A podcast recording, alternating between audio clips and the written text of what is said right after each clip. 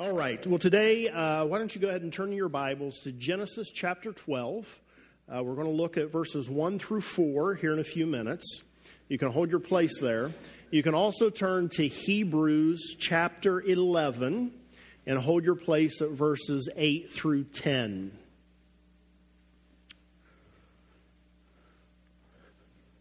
I uh, hope that many of you uh, checked out a small group, a home group, connect group uh, this past week. If not, I would encourage you to do so this week.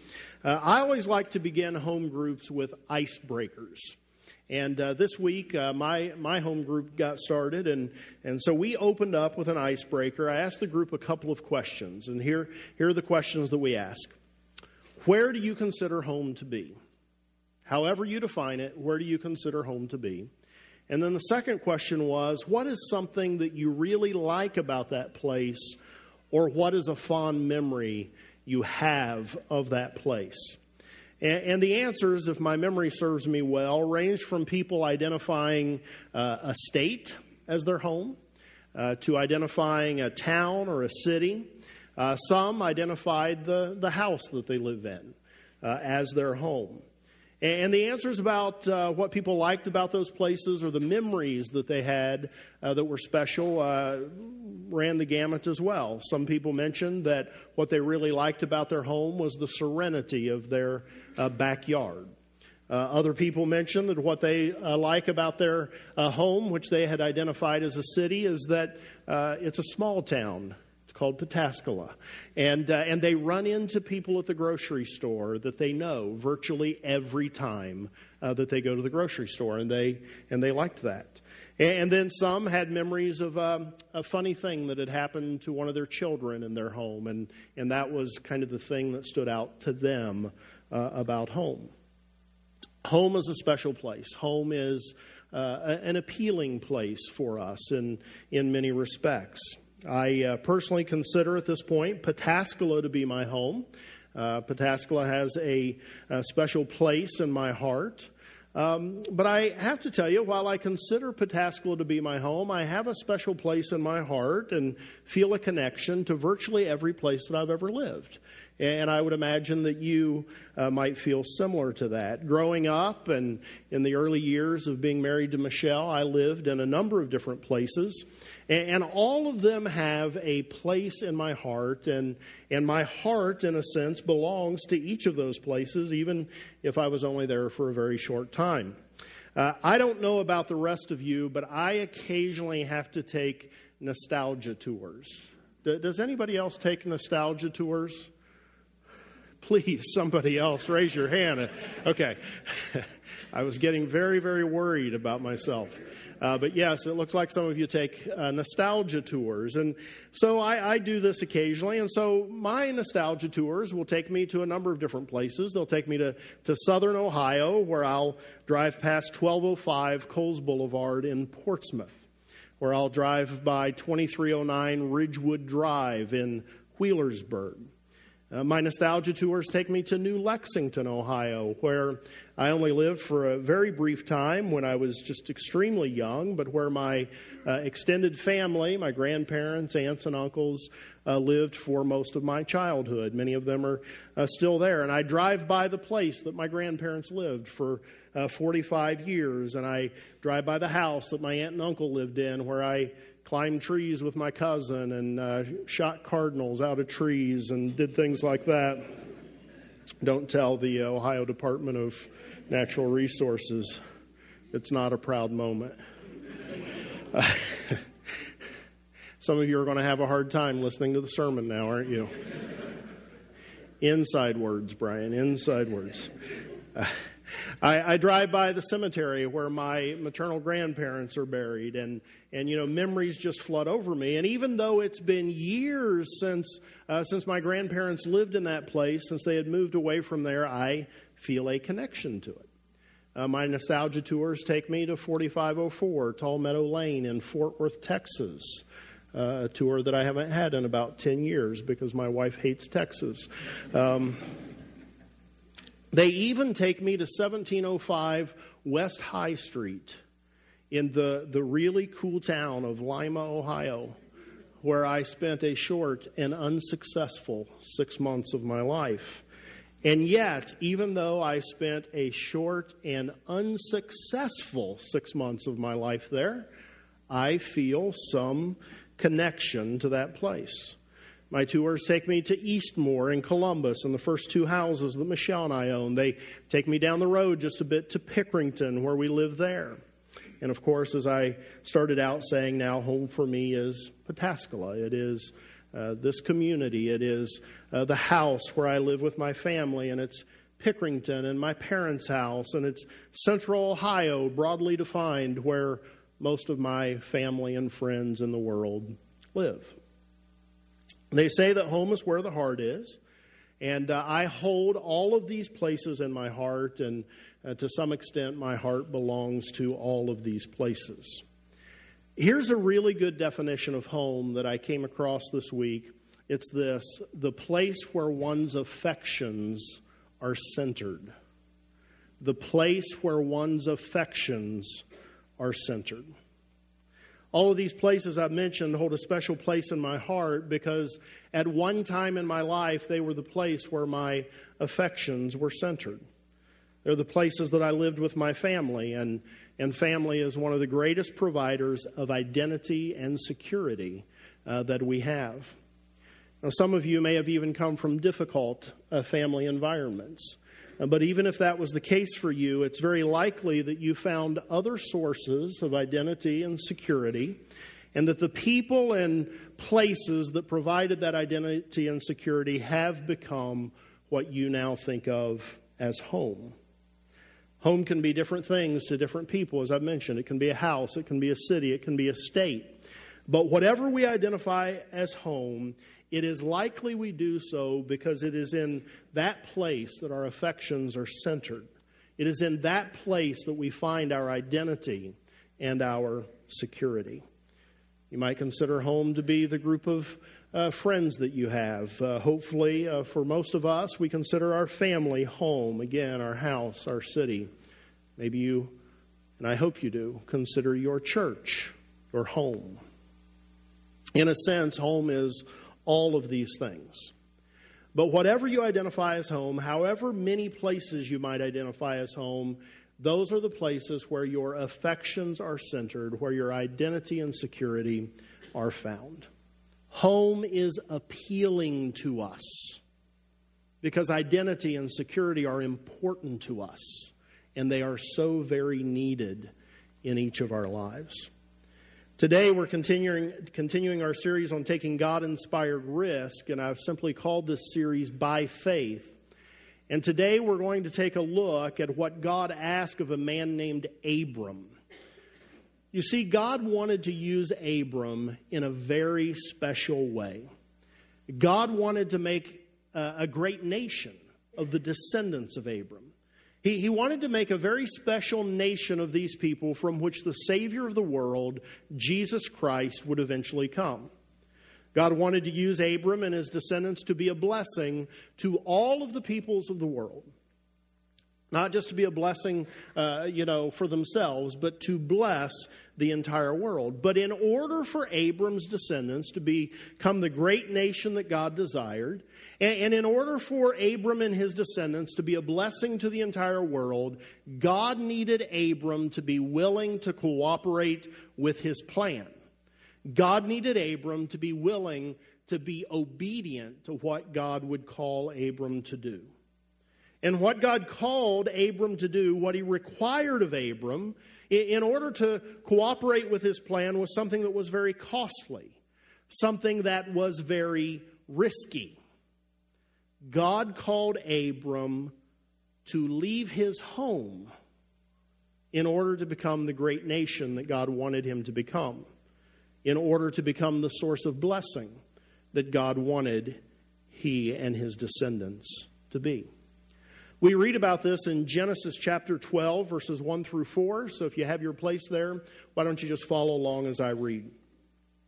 The Lord had said to Abram, Leave your country, your people, and your father's household, and go to the land that I will show you.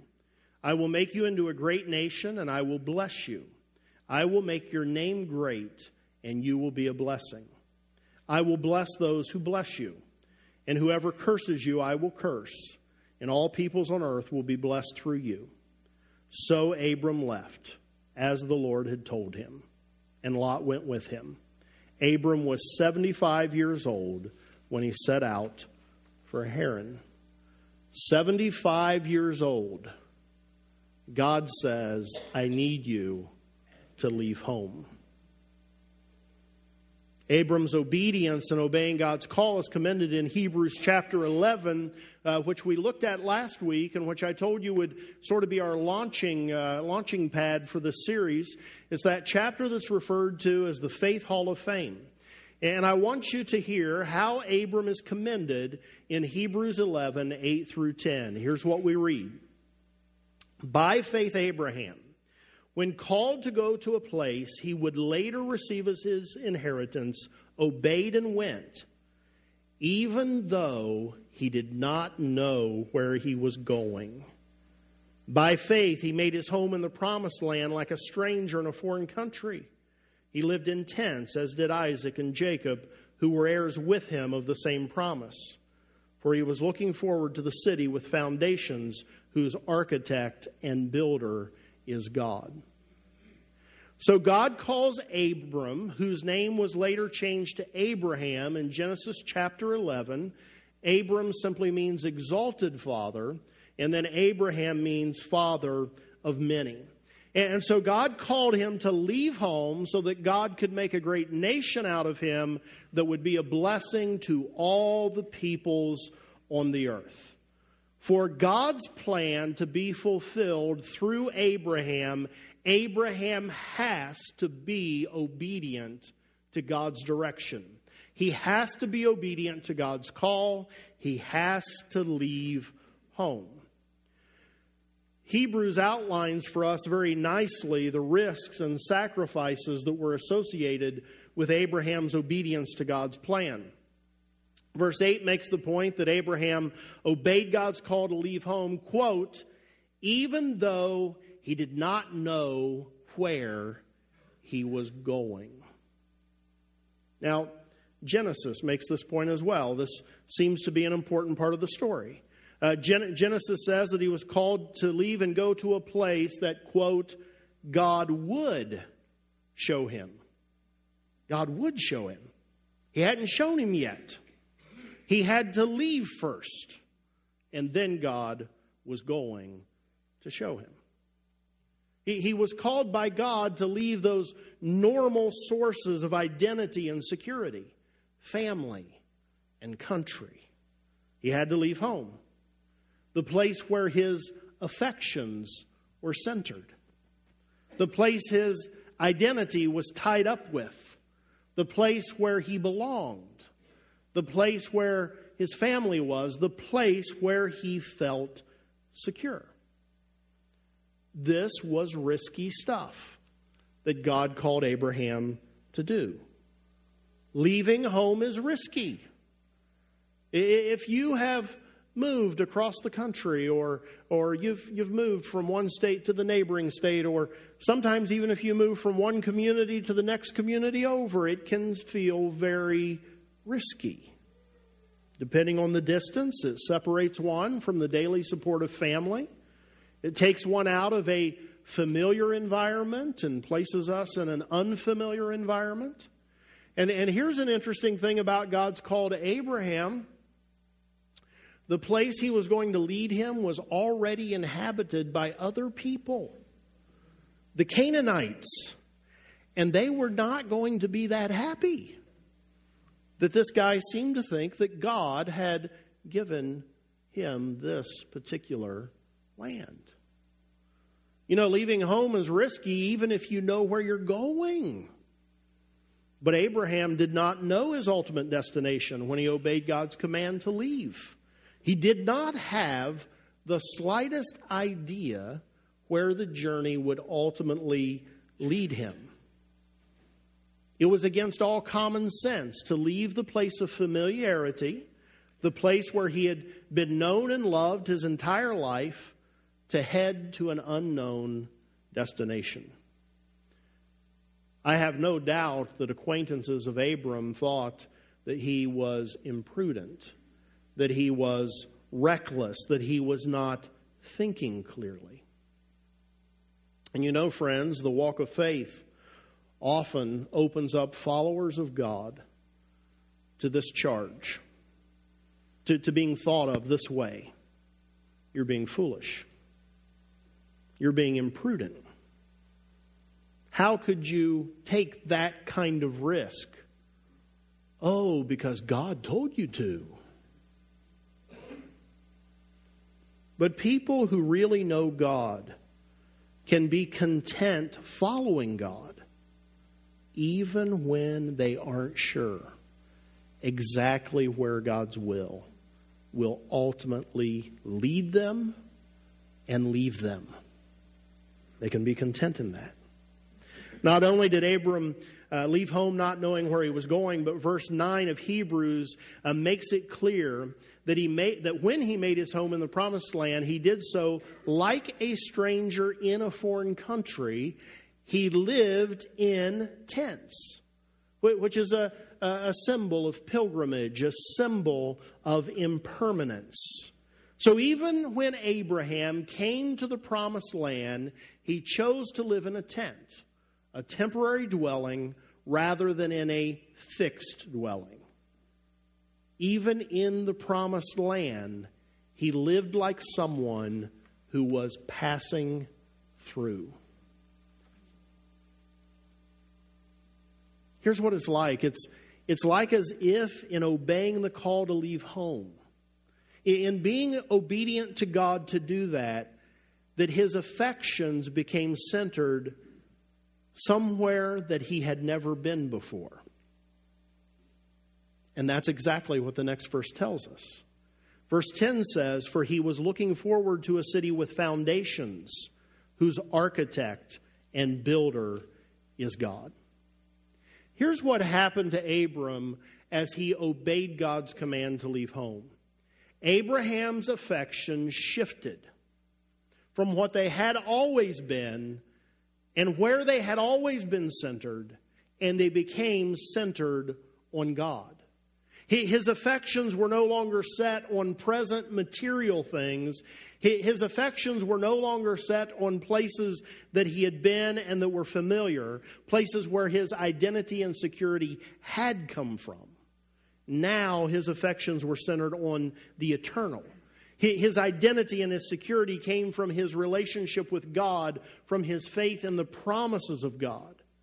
His obedience in leaving home had brought about a change that only God could make in him. His heart's affections had shifted from resting on being centered in temporal things to being centered on eternal things. And so Abraham is commended in the Faith Hall of Fame because by faith he obeyed God's call to leave home and accepted the risk associated with that even though he didn't know where he was going. By faith, he chose to live as a sojourner, one, one who is just here temporarily, and by faith, his heart became set on the eternal rather than the, than the temporal. Abraham, as many of you know, is considered the father of faith.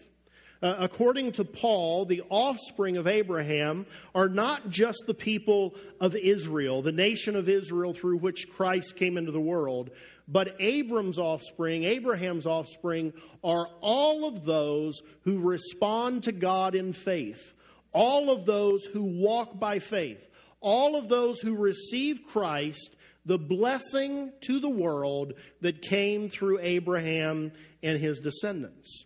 Abraham is the model of faith. When you talk about faith, you don't get any bigger deal than Abraham. But here's something that I want you to understand about Abraham before we look at a few ways that we can apply uh, Abraham's leaving home to our own lives. Here's something I want you to see. Even though he was a big deal when it comes to faith in God, Abraham had great faith but he did not have perfect faith. The father of faith, great faith, but not perfect faith. We're not going to take time to read through all of this today, but Abraham wasted some years short of the promised land in a place called Haran. And when times got tough, Abraham started to, to have some reservations, started to have some doubts, and he took an ill advised trip to Egypt. And in Egypt, he made some very bad decisions. His faith was great, his faith was not perfect. And I find comfort in this. Even the father of faith did not have perfect faith. God calls each and every one of us here today to walk by faith. He calls us to take some risk by faith. But, friend, your faith, my faith, can be pleasing to God even when it falls short of being perfect faith. And so, what I want to encourage you with is uh, this you should never shrink back from taking risk for God just because you're concerned that your faith isn't perfect. God can work with the imperfect faith that you have. He really, really can. One time I was uh, sharing with a friend of mine a fear I had, something that I believed God was calling me to do, but I just could not conceive that I would really be able to walk this out. And, and this fear I had was causing me to not even try. And, and he just spoke such simple truth to me, but said, You're not going to try because you're afraid you won't do this perfectly? What is wrong with you? Just try. God knows you're not perfect. Just try. Just be obedient. See how it goes. We should never shrink back because we're concerned our faith isn't perfect. God can work with that. So, how do we apply these things to our own uh, situations today? How do people living in the year 2013 read about events from thousands of years ago, uh, read about a man leaving home, and apply this to our lives? What might God want us to take from this story? Uh, what might God want us to learn and emulate uh, in, in this story of Abraham being called by God to risk leaving home and cooperate with God's plan to be a blessing to all the peoples of the earth. Here is uh, at least one of the ways that I think God wants us to apply this uh, to our lives today. If home is where the affections are centered, a key source of identity and security, then, friends, there are many, many homes that we have. We have ideological homes, ideologies that we're comfortable with, that we find our identity in, that we find our security in. We have religious homes, we have denominational homes. Uh, we have homes that we've already mentioned many times homes of family and city and country. And God wants us to be willing, like Abraham, to leave these homes for his purposes when he calls us to do so.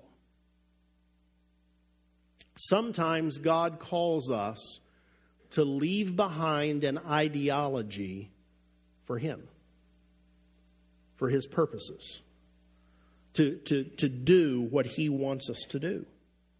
You know, there are ideologies that people embrace with religious fervor.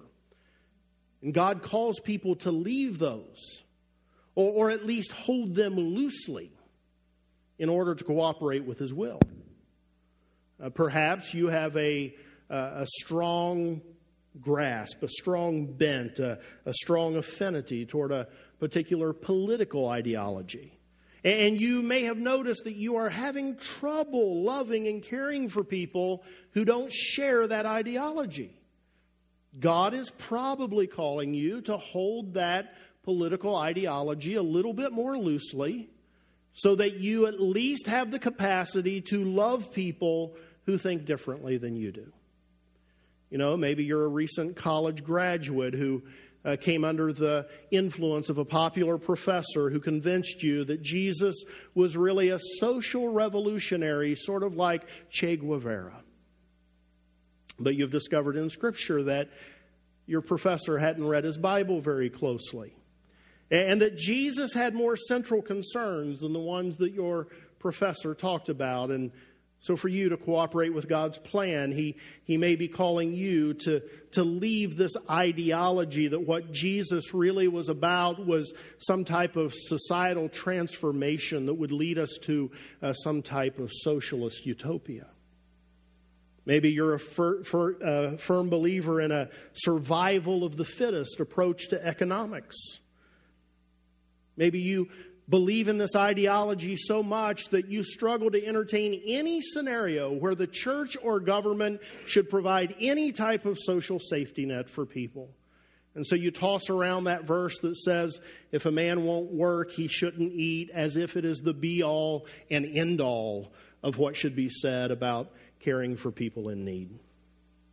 Maybe God is calling you to embrace Jesus' agenda more tightly and loosen your grip on your own political, long held ideology, at least to loosen the grip enough that you can see your way to serving someone who's in need, to, to serving in a soup kitchen or offering short term assistance to someone who is struggling.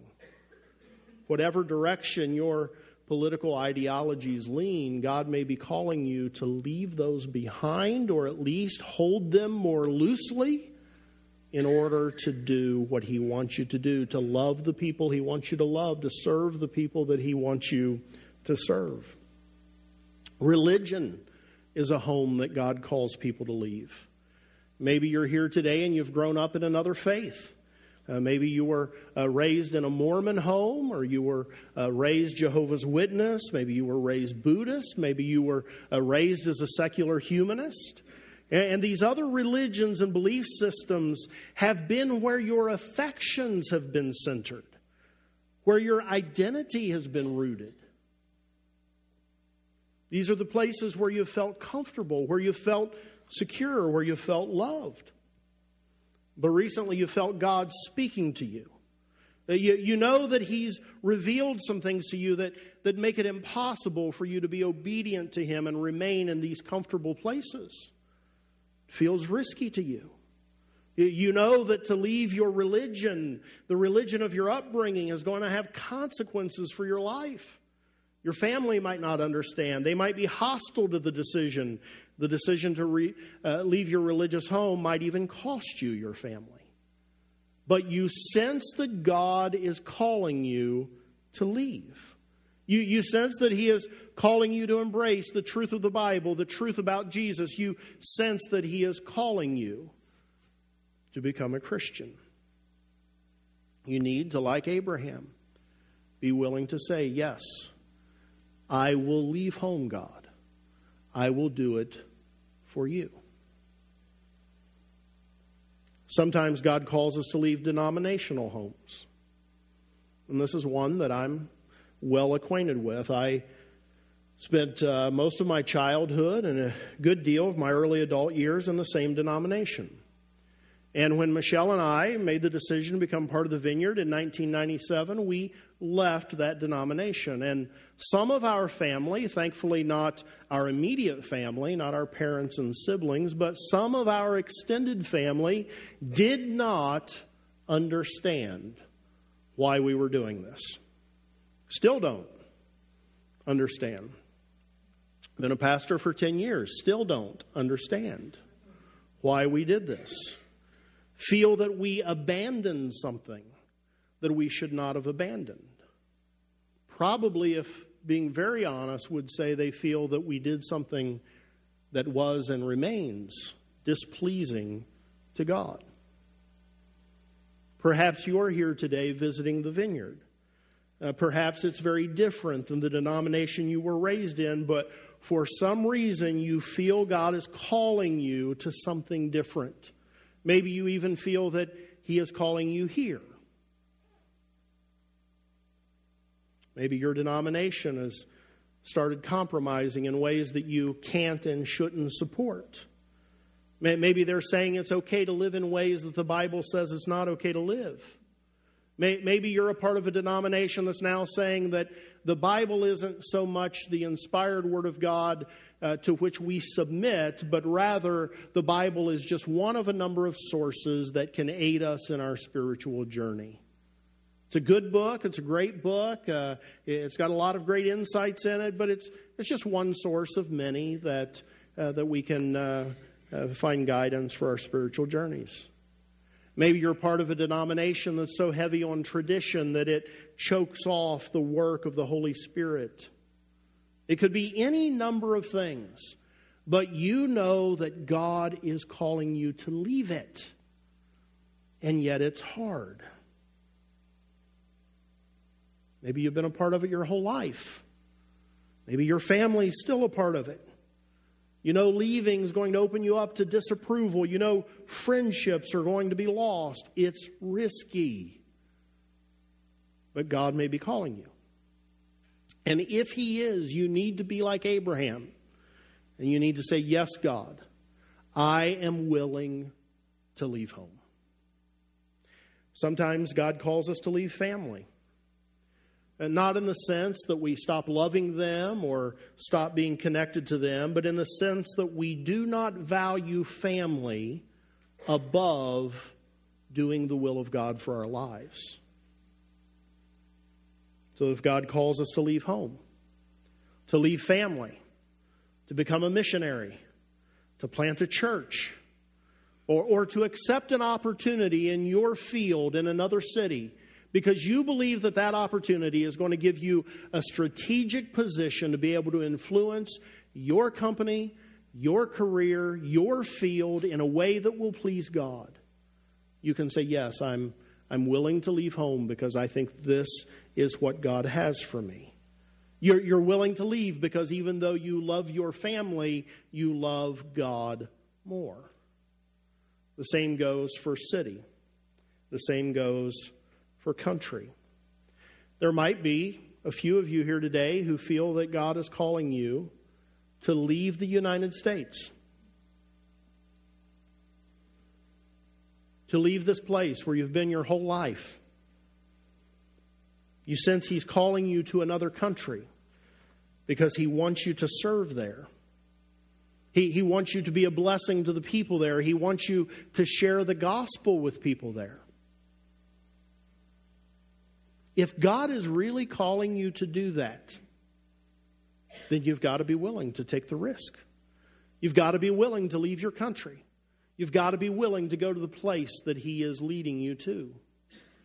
I've mentioned this several times recently, and I'm probably going to mention it more in the months to come, but I sense God is calling us as a church to move in this direction that I'm about to mention. I, I don't know exactly when or exactly how, but I believe that Vineyard Christian Church is supposed to plant other churches. And I've been waiting for all kinds of things that I just thought it made a lot of sense to wait on. And recently I've just felt like God is calling us to do it. And I'm saying, God, but I, all the things I thought I was waiting on, they're not all stacking up. And I, in spite of that, sense that God is saying, no, you, you need to tar- start to take some steps to be obedient to me. So I believe God's calling VCC to plant other churches, and I believe that there are people in this church who God has put the thought in your mind at some time or another that you might be involved in a team of people that would go somewhere else and start a church in another city. And yet you may be really rooted here in Pataskala. Your home may have been here for a long, long time. Your job and your family may be right here. At least your family. Your job's probably in Newark or Columbus, but you know what I'm saying. Uh, you've sensed that God might be taking you somewhere else. It'll be risky. Leaving a good job is risky. Sometimes church plants don't succeed. even when the church planter heard God correctly to go.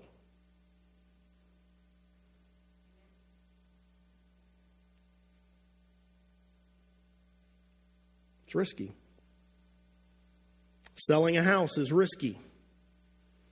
Moving to an unfamiliar place that might not be overly receptive to you is risky. But if God calls you to do it, you've got to respond like Abraham. You've got to say, Yes, God, I am willing to leave home if that's what you're telling me to do. In all of these examples, God calls people, just like He did Abram, to leave the security of the familiar. He, he calls people to leave without knowing the outcome.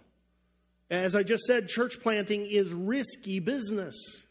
Moving to another country is risky business. Moving to another city because you sense that God wants you to be an influence in your particular career field in that place is risky business. Success is not guaranteed. If anyone gave you the idea that being in God's will guaranteed success, they gave you a non biblical idea. Being in God's will does not guarantee success. It guarantees that you're being faithful, guarantees obedience, it guarantees God's approval. It does not guarantee success as we think of success. Leaving a denomination where your history is rooted is risky business especially if that's where your family and friends are. When Michelle and I left our denomination to uh, become a part of the vineyard, it was scary. We did not know anyone. And most of the people we met did not seem like our kind of people. The first time I went to a vineyard church, I dressed down for church. I had nice dress slacks on and a nice dress shirt and a tie, and I dressed down because I left the sport coat at home. And those people in that place looked like you.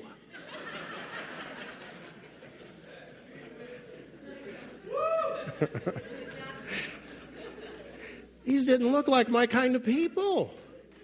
We were used to big choirs there were a couple of guitars up there singing Kumbaya. It was like these. That's an exaggeration. Michelle dislikes that exaggeration. I'm sorry, but that was that was that was my perception of it. That's what it looked like to me. Didn't feel like my place. Didn't feel like my people. Didn't know anybody. Her brother invited us, but he moved to Colorado before we actually accepted the invitation. We didn't know anybody. My first night at Vineyard Leadership Institute, which gets, get this, is the place that God chose to use to open up doors for me to eventually do what I felt like God had called me to do. My first night in VLI, I was so uncomfortable.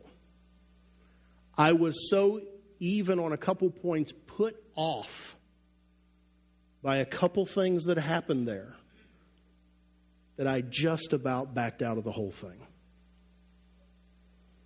But I sensed this is what God has for us. And so we stuck it out, even though it was risky, even though it was uncomfortable, even though we went from being well known to not being known at all. It was scary. God calls us to leave the security of the familiar. He calls us to leave without knowing the outcome, and He calls us to hold material things loosely. In many of these examples that I've given, there is a financial risk involved in these things. Uh, or, at least there is a lifestyle change involved. You know, living in another country doesn't always suit our American taste. I hear this from reports of people. Other towns sometimes don't, don't have quite the amenities of, no, don't laugh, of Pataskala. I mean, we, we sometimes act like Pataskala doesn't have much going on, but you know, you only have to drive five minutes down the road and uh, you're in the 15th largest city in the country. Okay, 10 or 15 minutes down the road. But there are a lot of nice amenities where we live. God may call you somewhere where, where there's not a big city close by with all the conveniences and the entertainment and the, the awesome dining establishments. different lifestyle. God calls us, like Abram, to hold material things loosely. Figuratively, he calls us to live in tents. And God does something else when he calls us to leave home. He calls us to set our hearts on the eternal, to orient our lives to the future rather than the present, to, to choose to live for a future reward rather than present comfort. This is what God calls us to do. Are you willing, if God calls you, to leave the security of the familiar, to leave without knowing the outcome, to hold material things loosely, to set your heart on the eternal for the will of God and because of your love for God? Are you willing to do that? And there's one more thing that I think God wants me to mention here today. If home is the place where our affections are centered, then there is another home that deserves mentioning here today. Sometimes a particular sin becomes home for us. Th- think about this with me. It's a place of comfort for us. It's a place we go to try to find refuge from the stresses of life. It could be something that we've done for so long that our identity is all wrapped up in it. Our affections can be centered on sin. Sin can become a home to us. Here's a way that you can tell if sin has become a home for you. If there is something in your life that you know displeases God, but as soon as life gets difficult for you, you run to that thing. Where, where, where, do you go when life kind of falls apart? If you have a healthy home environment, you run, you run home. You, you, you, you run to something that offers you comfort.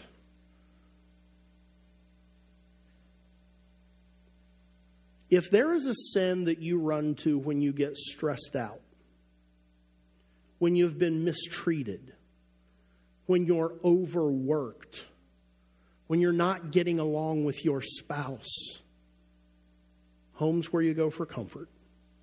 And if you're turning to a sin when you need comforted, that sin has become a home to you.